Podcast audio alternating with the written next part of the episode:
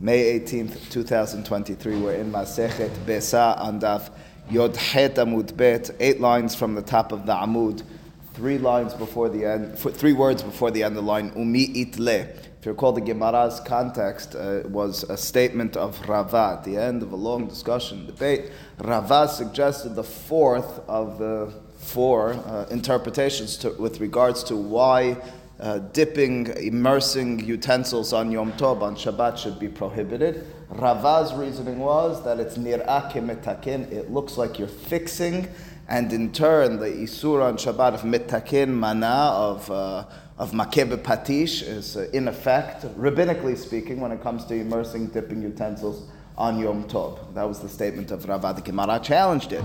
If that's the case, so how come Beit Hillel, who indeed did prohibit, they restricted uh, utensils being dipped on Yom Tov on Shabbat, but they permit human beings uh, immersing in the mikveh on Shabbat or Yom Tov? Why should they distinguish? Shouldn't we say, with regards to human beings as well, it's nira'a ke metaken? The statement, the answer of Rava was, it's different. When it comes to human beings, unlike utensils, I could say about the person, he's immersing not for mitzvah reasons, not in order, quote unquote, to fix himself, to take himself from a state of impurity to one of purity. He's doing it ke mikar. He's doing it just to cool off a little bit. The Gemara challenged that, if you recall. Wait a, wait a second, what if the water is dirty?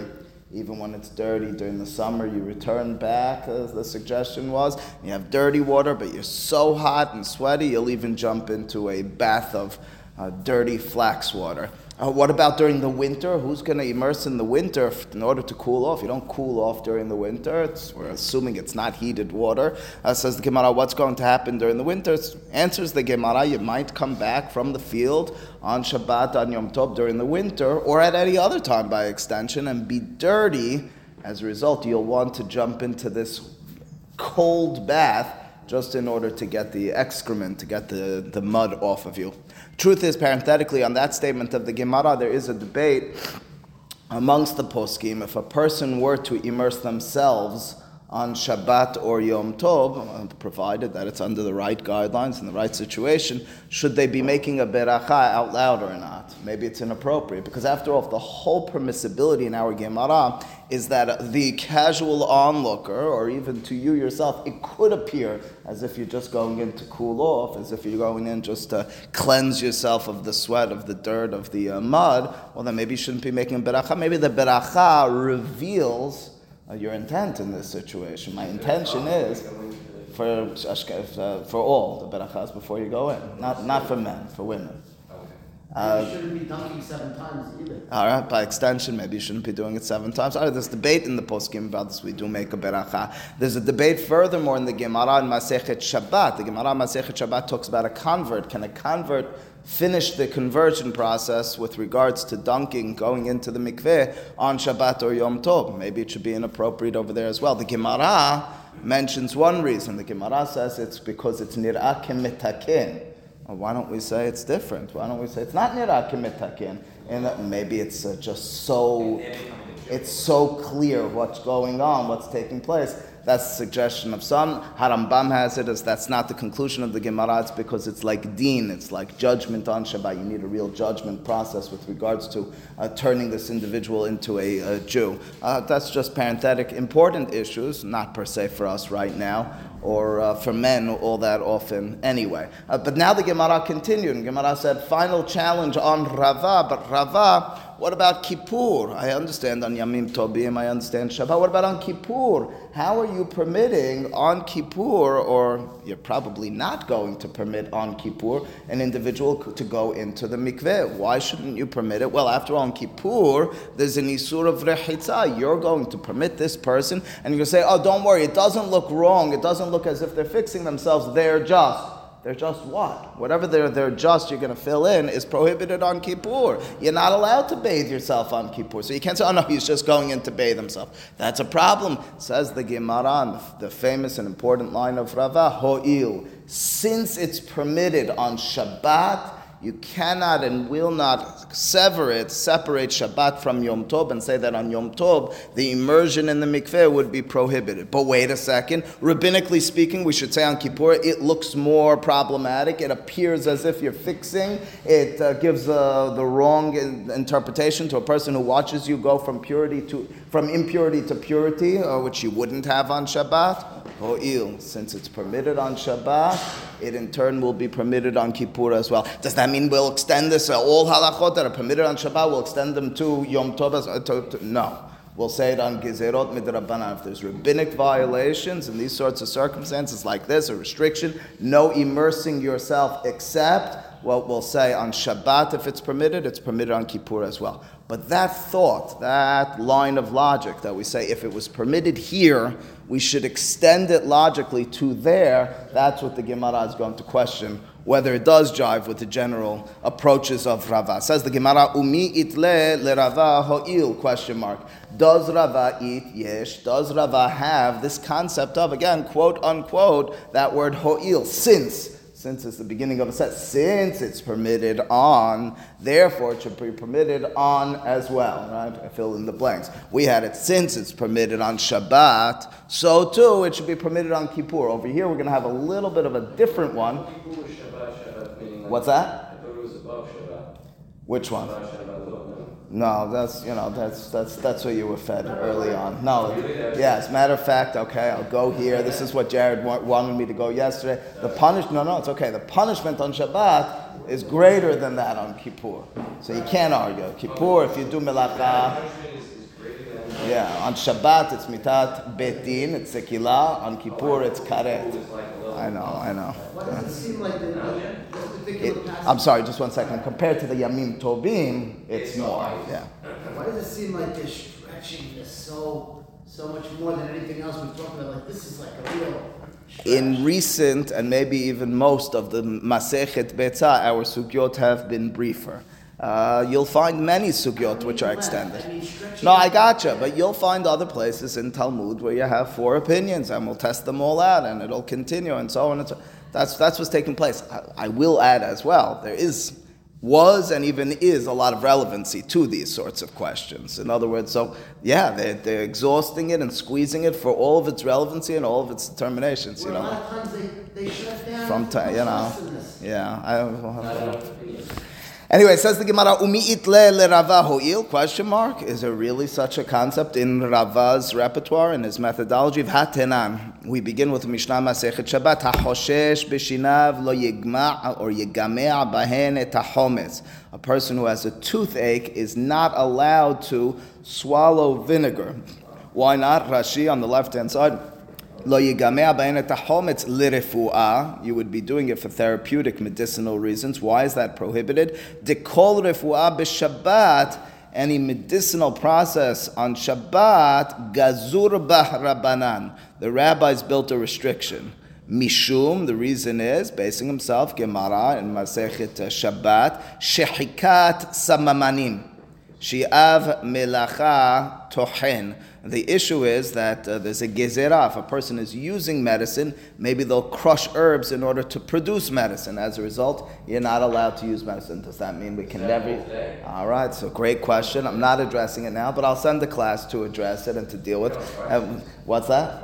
That's a great claim. Great claim to speak for yourself. I crush all the time. No, I'm just kidding. Anyway, so shechikat samamanim is uh, is a, is melechet tohen. It's one of the thirty-nine melachot, and as a result, the rabbis say you're not allowed. So even if it means swallowing vinegar in order to alleviate the pain from my tooth, it's prohibited. Okay. Continues the Mishnah. It says aval. What you are allowed to do is mitabelhu kedarko. The im nitrapa, nitrapa. What you're allowed to do is kedarko, in the regular fashion, be mitabel. I have my bread, and I'm dipping it. I'm dipping it into vinegar. Kedarko, it's the regular way. People like things with their bread. I like vinegar with my bread. I'm allowed to do that now. Uh, maybe you should say, no, you're not allowed to do that because it might bring to helping the pain in my teeth. That's, that far the rabbis did not extend their gezerah. If you're doing it in the regular fashion, it's not nikar, it's not clear to others, to yourself, that this is for medicinal reasons, just a regular way of eating the bread uh, by dipping it into the vinegar, that's permitted. All right, so far, so good. We're, de- we're delineating, we're describing what's permitted, what's prohibited with regards to refuah and Shabbat. If it's not nikar, if it's ma'achal biriyim, and the derech of biriyim, of healthy people would be doing the same thing, permitted. Okay, says the Gemara, Viraminan Allah, and we asked a contradiction on this. Meaning this Mishnah in Masechet Shabbat, the rabbis asked a contradiction from a Beraita, from a, another uh, piece of literature from the time of the Tanaim. Lo yegamea upolet, aval megamea ubolea. This Beraita says, same context, same situation, person has a toothache. What you're not allowed to do, says this Beraita quite clearly, is to be megamea upolet, which means I swallow the vinegar, I maybe uh, swoosh it around inside a little bit, I let it uh, deal with my tooth, and then I'll spit it out. That's very clear. What are you doing? Who, who swallows and spits out vinegar? You're doing it only for medicinal reasons. However, what you're allowed to do, explicitly says the Beraita, megamea ubolea, you're allowed to pour it in and swallow it entirely. Wait a second, the Mishnah told us the absolute opposite. The Mishnah told us you're not allowed to be megamea ubolea, you're not allowed to swallow the vinegar. The only thing you're allowed to do is to dip. We have a, we have a, what's it called? We have a, two extremes and a middle over here. We have a spectrum. The least in terms of being uh, clear what you're doing with regards to medicinal reasons is I'm dipping it and eating it. In the middle is I'm swallowing it straight down. On the opposite extreme in terms of uh, severity is I'm putting it in my mouth and then spitting it out. Which one of these is prohibited? Which one is permitted? Clearly, the Gemara says, the one on that extreme, on the right extreme, that I'm putting it in my mouth and then spitting it, spitting it out is asur. Clearly, the one on the opposite extreme, in terms of dipping and putting in my mouth, is permitted. What about this middle one? I'm just swallowing it down. Disgusting thing to do. You take vinegar and you swallow it. I'm sorry to those who like vinegar, but you're swallowing your vinegar down. Disgusting thing to do. But the Mishnah says you're not allowed to do it. The Beraita says you are. That's a blatant contradiction. Says the Gemara, ve'amar Abaye, Abaye, in trying to address, what's the halakha on that middle one? I have a contradiction. And we'd love, always, the Emoraim to uh, to square the Mishnah and the Beraita. Instead of saying they disagree, yeah, we'll accept it. No, they agree. But which one is it? How do you how do you square these two? Ve'amar Abaye, ki tenan nameh matnitin, megameu polet tenan, period.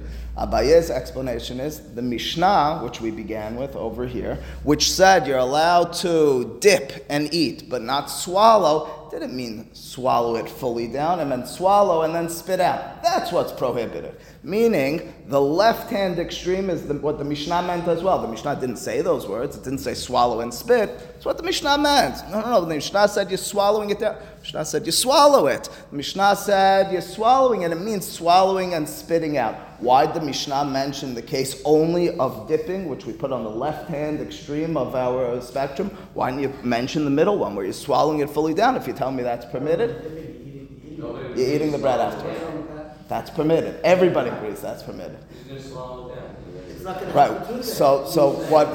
Indeed, indeed what, sev- what several of the Rishonim say uh, is, even though swallowing it down is permitted, the more prevalent one, the more normal one, will be that you're dipping and eating. In other words, the Mishnah isn't contradicting that. The Mishnah is alternatively just giving you the more prevalent way, the more normal way. But it, what's that?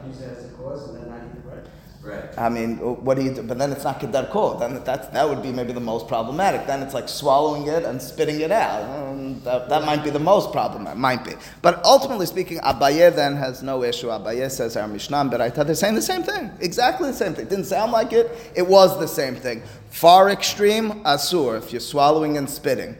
Uh, other further extreme on the opposite end that you're dipping, permitted. Middle, permitted. What's middle? Swallowing it down and not spitting it out. Rava has a different interpretation, and here's where we got critical mode. The Rava amar afilu tema, you can even argue megamea ubolea. Our Mishnah was indeed saying explicitly that you swallowed it down entirely without spitting it out. Asur. Asur, the Mishnah said that's permitted.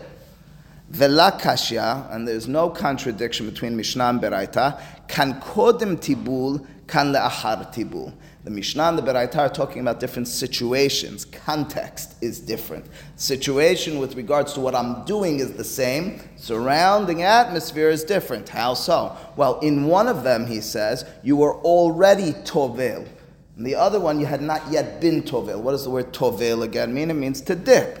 Well, it goes like this. I'm sitting at my meal, and I have in front of me bread, and I have vinegar. So case number one. I take the bread, I dip it into the vinegar, I dip it into the vinegar, chalas, I finish dipping it, I finish with my bread, whatever it is, and then there's leftover vinegar. Delicious. And I swallow that down. Asur. Why are you swallowing it down? It's very clear from the fact that you already did your regular usage of the vinegar that you're done with the vinegar. Why are you swallowing it down? Only for medicinal reasons. That's made clear based on your prior actions. That's our Mishnah. The Beraita, in contrast, is you haven't yet touched the bread. You walk to the table and everybody's sitting around. Maybe you touched and nibbled at the bread. You see the vinegar and you swallow the vinegar down. Why are you doing that? I don't know. Someone might say he's a funny guy. He likes vinegar. The fact that you haven't yet dipped into it, and you're not dipping it each, you haven't dipped into it, makes clear to us, or at the very least leaves open the possibility that you're not doing this for medicinal reasons. In other words, again, Rava critically distinguishes between the situation. Let's repeat it without the rationale, but just repeat it. If you haven't yet dipped your bread, you can swallow the vinegar, no problem, medicine. You already dipped your bread, you can't swallow the vinegar. Oh, wait a second, wait a second, says the Gemara. Do you realize what you meant? You meant first you gobbled with it and then you swallowed it. Right. If you say so. No, Rabbi, I'm I'm just thinking two things. What's that? If you say so. Yeah, it makes sense. You should say that before. No, no, no, because we have two cases. We have gargling and spitting out, and we have gargling and swallowing. Right, so gargling and swallowing, we were good. No, no, gargling and spitting out was the problematic one. Right. Gargling and swallowing, that's the question, and according to Rava, it depends when you're doing that. Are you gargling? That's right, that's right. Does it matter when you're attending? If it's one hundred percent, I'm doing it for the toothache. We are certain one hundred percent you're doing it for the toothache. But we're permitting it based on circumstances because of what it appears to be. Keep in mind, minhat Torah, it's permitted. The rabbis want you to heal yourself, but they want it to be not overt, not in your face, that that's what you're doing. But now says the Gemara, well, wait a second. So do you... toothache, they can literally just dip food in vinegar and make that tooth feel. They would be able to do so. Absolutely. They can even chug before, according to Rava. According to Rava, they can chug beforehand. As long as they haven't yet dipped, they can... Absolutely. As as Mars pointed out, and I think he said, I said, I didn't. I wasn't clear about this. You're not just swallowing. If you're just swallowing, it's not that it's miraculously fixing your teeth. It's that you gargled and then swallowed. It's that you let it touch your teeth or touch your tooth that has the ache. But the Gemara fundamentally, here's the important part. It means then that the gargling and swallowing is before food permitted and after food prohibited. Did you forget this logical con- connection and continuation Rava led us the, led the, the class off with today? What did he tell us? He said, if it's permitted on Shabbat, Uh, remember what we were talking about, the dipping. Of course it's permitted on, on Yom Kippur. You're not going to say it's prohibited, it's permitted here, and all of a sudden it got cut off. If it's permitted, it's permitted, but the reasoning no longer applies. Who cares? If it was permitted, it's permitted. Says the Gemara now, V'im ita, and if it's so, Rava, that you are willing to, that that's your method. Your method is, if something's permitted, I extend it. I say, ho'il. I can't distinguish based on situation. It's a different day. No. V'im ita nema ho'il v'kodem tibul shah. I should say that since, there's the key word again, before eating it was permitted to gargle and swallow. It should as well, after dipping, be permitted. Rava, your explanation, the way that you split the line over here between Beraita and Mishnah doesn't add up according to your logic. Says the Gemara, Hadar be Rava mehahi, period. Says the Gemara, Rava Hadar, he returned, he retracted this approach, which means to say Rava turned to Abaye, it's a rare occurrence, and said, you know something, buddy? You win. Oh, well, why do I win? Because you're right. My explanation of this Mishnah and Beraita doesn't fit with my general methodology. My general methodology is this ho'il. Ho'il, since it's permitted here, it's got to be permitted there. I'm arguing now that it's permitted before eating, not after. It doesn't fit. You're right. You challenged me. What's that? We see this a lot. Very rarely. Very rarely. Very rarely. Sometimes you have a question you can't answer. Over here, the Gemara says, Hadarbe. How often do you see those words? Rare. So he's saying that also. Now you're saying, Rava said you can't do it before. Now Rava is arguing you may not ever gargle and swallow. You can only dip and, and eat. That's it. It means that on our spectrum, far left is permitted. This was Abaye's approach. Middle is asur, which means swallowing it. And of course, the far right, where you're gargling and then spitting, is asur as well. That's the Gemara's suggestion. But it means, okay, it means Rava retracted his opinion. Says the Gemara, but wait a second. I'm trying to understand how you know. I mean, maybe you know this historically. Alternatively, how do you know which one of these approaches Rava retracted? You're right. They don't square one with the other. On the one hand, Rava is telling us in our Gemara that if it's permitted on Shabbat, it's permitted on Yom, Ki- Yom Kippur, ho'il. On the other hand, over there, he's not doing this ho'il. It's prohi- permitted before and it's prohibited afterwards. Um, maybe he changed his mind with regards to the permissibility of ho'il. What made you such a light uh, light reader of Rava? That Rava, oh, Rava would be lenient in that. What are you talking about, Rava? Umimai de mehahi hadarbe. What makes you think and know that Rava retracted his permissibility in the context of the um, the, the dipping and, and the eat, uh, the swallowing rather? Dilma, maybe meha hadarbe. Maybe again, I have a contradiction. You walk into the class, you say the rabbi said mutar and the rabbi said asur. I don't know which one it was. Someone else once said, so no, the rabbi took back his opinion. Which one did he take back? I don't know which one he took back. I don't know when these were said. I know he once said mutar, he once said asur. I know he once said ho'il and he once said not ho'il. Oh, he took one back. Which one did he take back? So our assumption was he took back just the case of medicine, but he kept the concept of ho'il.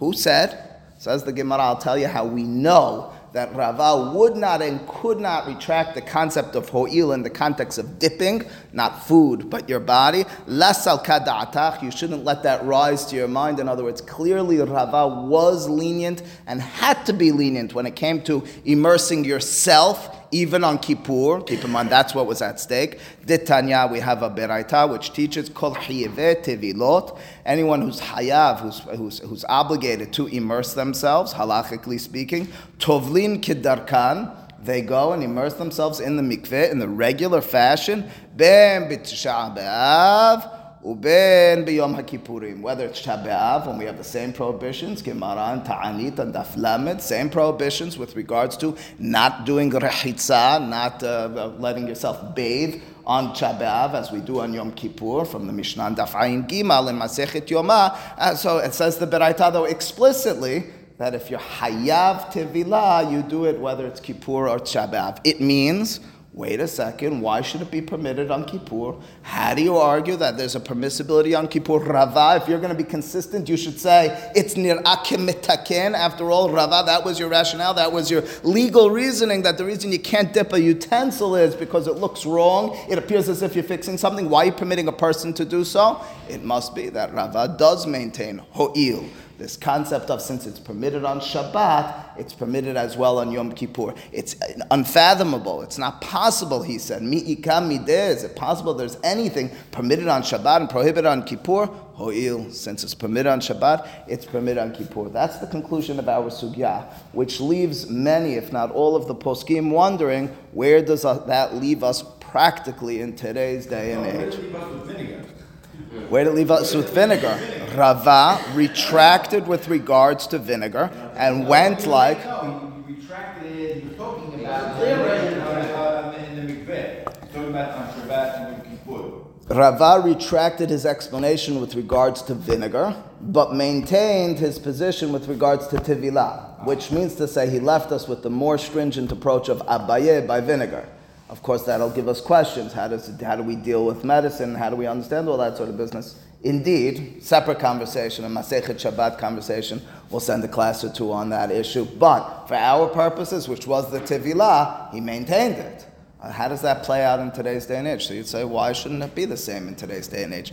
The first, for our purposes, to address it is this Tosafot on the right-hand side. Tosafot on the right-hand side, the second one. Kol chiyeveh tevilot tovlin kedarkan. Ben b'tisha b'av, ben b'yom ha'kippurim, says Tosafot, hainu, this is true, again, that you can and will immerse yourself, whether it's Kippur or Chab'av, if you're hayab b'tevilah, davka, specifically, lahaneh shetoblin tevilat mitzvah bizmanah. Says Tosafot, this is specifically and only for those who are immersing themselves in what's called tevilat mitzvah bizmanah. In other words, let's do it in, you know, the practical circumstance. A person becomes pure, whether they were tameh or they were nida or anything or everything else. There's a process. They sometimes need. It means that you're not just heke doing it, number one. You're not just, oh, I'd like to go and become pure. And number two, probably, and number two, and more importantly, it's bizmanah, it's at the appropriate time. Well, that being the case, Tosafot is effectively telling us this doesn't apply unless we can make the clear claim that you are in the primary time, the prime time of tevilah. In other words, it's... One second. Well, let's... or Zo'ah, that's the appropriate time. On Yom Kippur, because you were in the field, no, you can't go back to shul. No, in that situation, you could be rohetz. You can, you can, you can wash off the tit and so'ah. You can't immerse yourself in a mikveh, which was the whole point. The Gemara says, if you're not allowed to immerse yourself in such a situation, so why are we allowing someone who's hayad b'tevilah to do tevilah? Because you can't with the tit and so'ah. You can cleanse yourself in tit so'ah. You can't jump in unless literally your whole body. Yeah, what is the problem? What's that? What is the problem? All right, stand there one second. Hainu davka lehaneh shetovlim tevilat mitzvah bizmana aval, says Tosafot. However, hashta, now, in today's day and age, shekol tevilot shenashotenu toblot hainu tevilah shelo bizmana. Today, women no longer immerse in the rightful time. What are you talking about? Tosafot said it. What do you mean? Dehen sofrot shiva'a nikiyim misafek shehen zavot enan tovlot Chab'av Yom Kippurim. Tosafot referring to, without us getting into all the details now, because it just will take too long, but let's suffice it to say the following. The way, practically speaking, women who go through a men- menstrual uh, period and count in today's day and age is not very clearly the way it was from the Torah. There are humrot from the rabbis which were accepted by the larger national community of Am Yisrael as binding ligabeh halacha, but generally speaking, clearly speaking, from the Torah, that last count of what we know as the shiva'a nikiyim, the seven clean days, is all rabbinically speaking. It's not for a nida, it's for a safek zavah. I'm not defining those words purposefully right now, but what I am explaining to you is the Gemara explicitly, this is not Tosafot's novelties, Gemara Masechet Nida, throughout, in several places, makes clear that that count of seven is rabbinic in nature. Do we have leniencies as a result? Not really, because we've accepted it as binding. However, to take a step back and say, what's tevilah bizmanah? What's the mitzvah of tevilah, which is, according to Tosafot, the driving factor and force in saying, this is why it's permitted on Kippur Yom, or Shabbat. It's only because it's bizmanah, it's in the appropriate... That's no longer the reality, says Tosafot. We no longer count the shiv- we, we now count the shiva'a nikim, which means that at the time of immersion, you don't have that higher level binding factor of, but it's a mitzvah, and it'll push aside everything else. It's like because I said so. He's only addressing the woman right now. And that doesn't who, who else do you want him to address? One of them. It is indeed what they established, but they could not establish it. To... No, no, it's it's not, but it means that the concept of tevilah bizmanah is no longer a relevant, relevant concept. So you say to me, so now it's all sketchy. It's not all sketchy at all.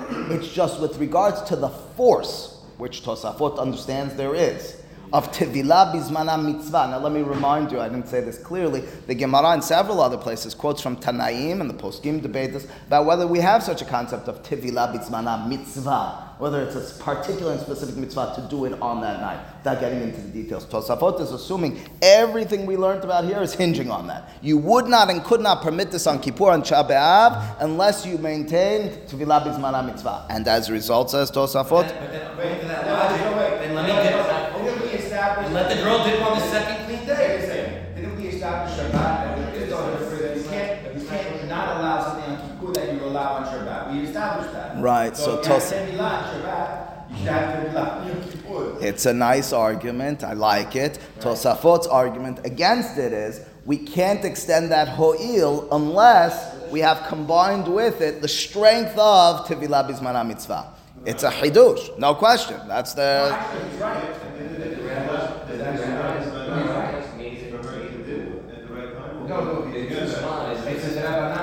Next point. Give it a second, Charles. But at this moment, at this moment, it's not per se. The concept of tevilah bizmanah isn't only with regards to women. Charles is adding, and we're going to see that in just a moment now, he's adding as well, he says, practically speaking, leave aside tevilah bizmanah mitzvah, Uh, Jared's uh, uh, confusion or his uh, his, um, his disappointment with the rabbis, he says, oh, why aren't we letting us to let them go earlier? Well, be mindful of the fact. Be mind. One second. Be mindful of the fact, says Charles. They're not going to be able to have relations with their husband anyway. So they're not going to be able to because Shabbat or it's Kippur. That's asur b'tashmish hamitah. Let's take a look now at uh, at Tosafot. Now go into the wide lines of Tosafot and skip down four lines. Not seven. Uh, let's. It's a dispute. Uh, let's suffice. It's a dispute for now. Okay. Anyways, uh, the Gemara uh, depends. depends uh, just, just, just leave it. Uh, we'll, we'll, we'll do a refresher on family purity. Anyways, here's the Gemara. Four lines down here, four words onto line. Says Tosafot. They're all. We don't.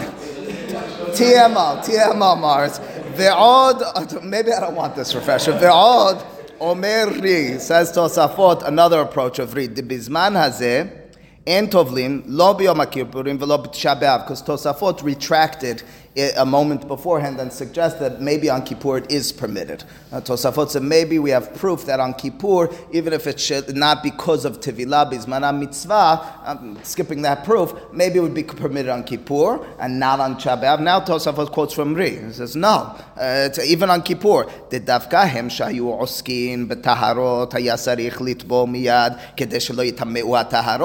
concept of tevilah bizmanah mitzvah, as Charles points at, pointed out, was purposeful in many other circumstances back then. They needed to make certain that now if I touch something which is tahor, I don't contaminate it. Not a reality. Aval hashta today, the tevilah ina ba'a ela letahara leba'ala. The only purpose for the tevilah is to permit the woman to her husband, yichola hi lerchot v'lachuf erev Yom Kippurim. She can cleanse herself and prepare herself for the mikveh on Erev Kippur, kadesh tisrok sa'ara, in order so that her hair is combed and there's no what's called hatitza, no separation. V'chofefet me'at motzei Yom Kippurim, and then she'll she has to just go back. She may have sweated a little, so her hair got a little tangled on the holiday. She's chofefet. She prepares herself a little bit after Kippur, mishum tsarich hafifa samuch letefila v'chem Chab'av, and so she can do the same thing a lot before Chab'av and then finish it after Chab'av. Deha afilu titbol b'yom ha'kippurim Chab'av asura leba'ala. Tosafot concludes and makes clear for us in terms of purpose, in terms of destination, in tar- with regards to this.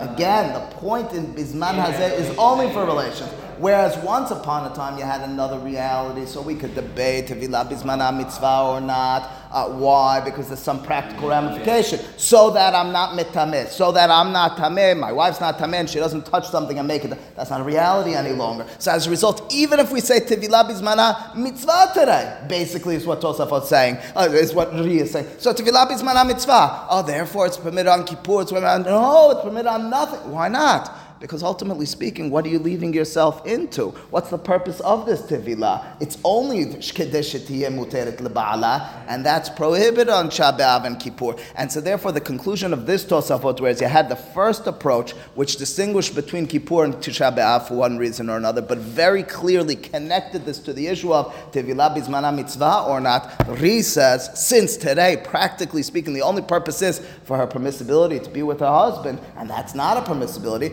She has to wait until the Motzei. Okay, what we'll do hopefully tomorrow at the very beginning is to see this Alibadi Hilchita in the Halakha books. Baruch Adonai Le'olam. Amen.